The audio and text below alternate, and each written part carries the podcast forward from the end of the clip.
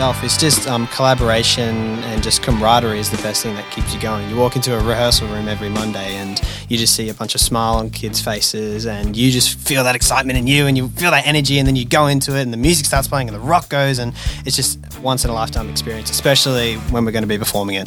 Kudos Bank.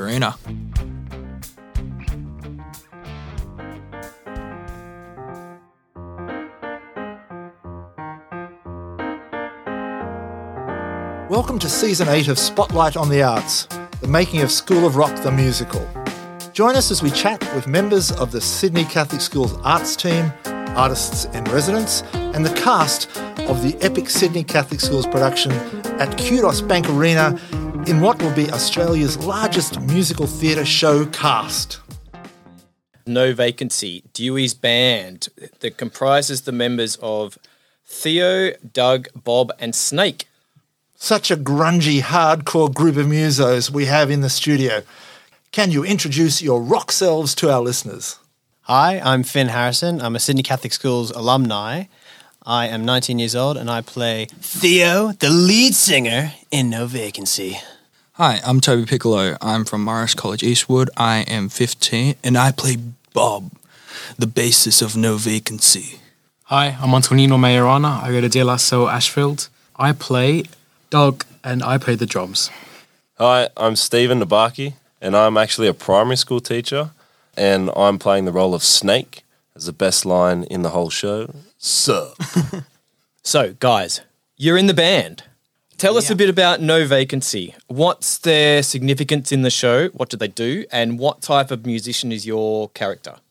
No Vacancy is obviously Dewey's band, and they start the show with a massive applause to the crowd, hopefully. and from there, we um, find Dewey is just too much rock for this band, and it sounds like they want to get rid of him by the end of their opening number, I'm Too Hot for You. From there, we enter into Dewey's life. How did you end up getting cast in this epic show? What do you have to do to be in the band?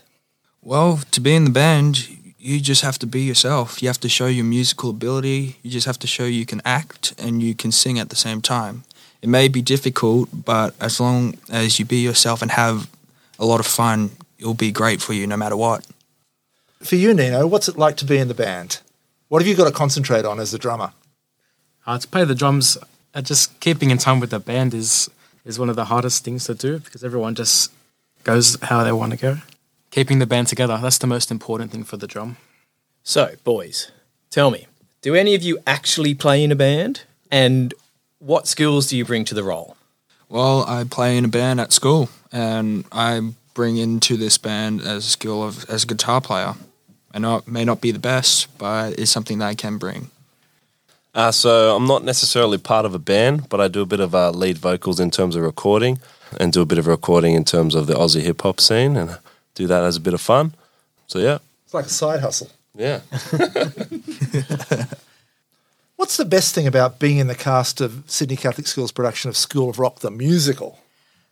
Definitely the amount of people in it. Like with this many people going into a production, I believe it's something like 2,000 kids in a choir and about 120 or 10 um, kids in the musical itself. It's just um, collaboration and just camaraderie is the best thing that keeps you going. You walk into a rehearsal room every Monday and you just see a bunch of smile on kids' faces and you just feel that excitement in you and you feel that energy and then you go into it and the music starts playing and the rock goes and it's just once in a lifetime experience, especially when we're going to be performing it.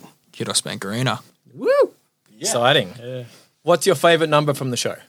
I might be a little bit biased here. I'm Too Hot For You is a pretty good number.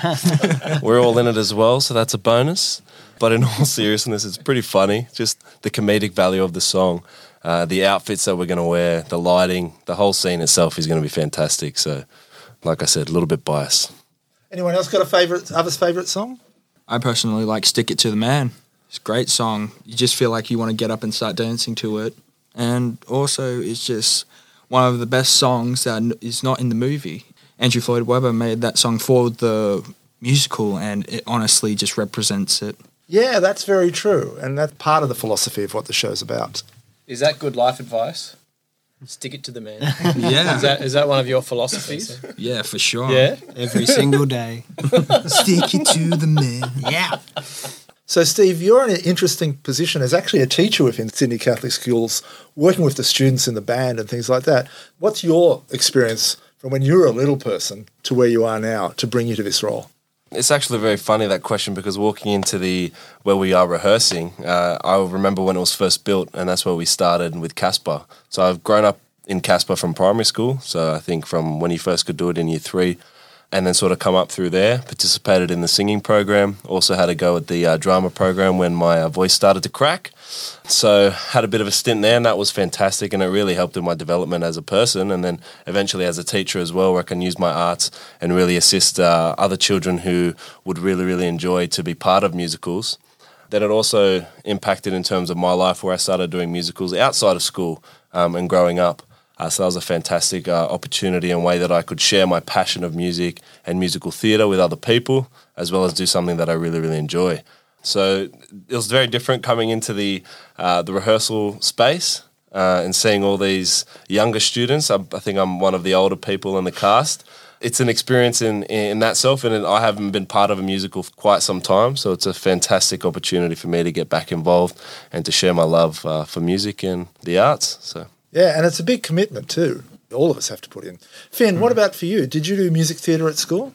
Yeah, I did music theatre at school, both musicals and also in the choir, as well as just normal productions. And what that really showed me was just how many of those skills you can really just naturally bring into your everyday life, as well as school being a place to grow up. It also shows you if you go through the choir, it's teaching you how to work with others and not, you know, drown out your voice or things like that. And so being able to work with others was a key thing that I learned from those musical programs with musicals themselves, that's always just comes back to you know getting over things like stage fright and doing a little bit of improv on the side when the musical director isn't looking. Sorry, um, but um, yeah, it, it, was a lot of fun and it taught me a lot of things. Um, once again, just going back to that team effort, and it really is not about small roles or anything like that. It's about um, every every character and every actor is a cog in the wheel that makes it work. And um, yeah, a good yeah. little tidbit was last musicals I did at school, I played both old women. So being able to play this one was a bit of a change in direction. Yes. Let's put it that way. Hopefully, I'll keep the long hair. Yeah. well, you get to wear the biggest, longest wig in the show. Woo. What's the challenge for you? Because you're coming to this role as an actor as well as a musician, and you've never done that before. So, so what? how's it been for you? Coming in the first day and seeing everybody around in the rehearsal space was a bit daunting for me, but then I got to know some people and I've just been really comfortable ever since. That's great. And that's probably what a lot of the students here, when they find their tribe, that they get to be with their mates and, and create something that's never existed before. We're pumped to see No Vacancy play four epic shows at Kudos Arena on October 11th and 12th. The general public ticket release is on Monday, June 20.